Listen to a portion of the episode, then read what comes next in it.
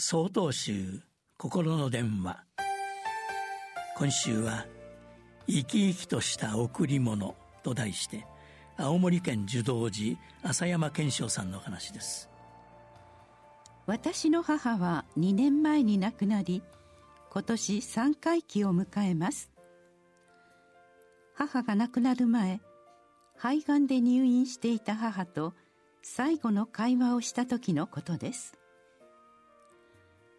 母は68歳で亡くなりましたが亡くなる直前まで仏教の教えを音に乗せたものをお唱えするいわゆる護衛歌を生きがいとしておりました。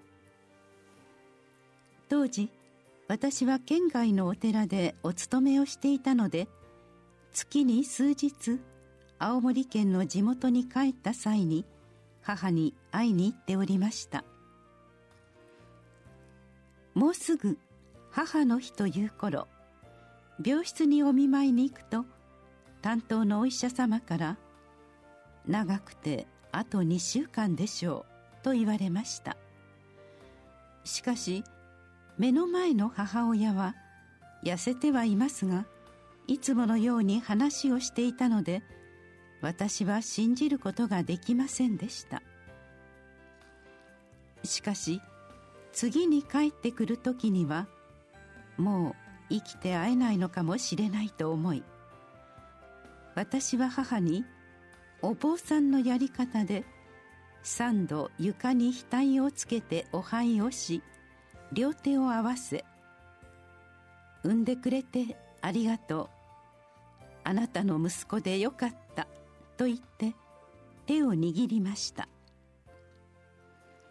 そして私は母の日何が欲しい？と聞きました。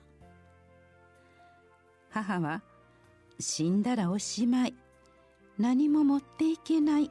と言って黙ってしまいました。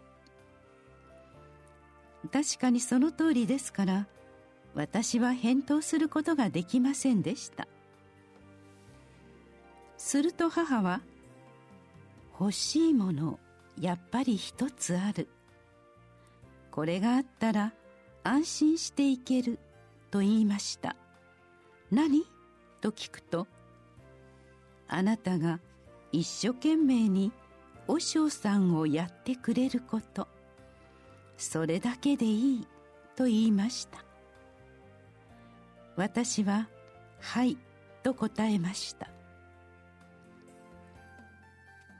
きっと多くの亡き方々は残された家族や友人の幸せを願うのだろうと思います。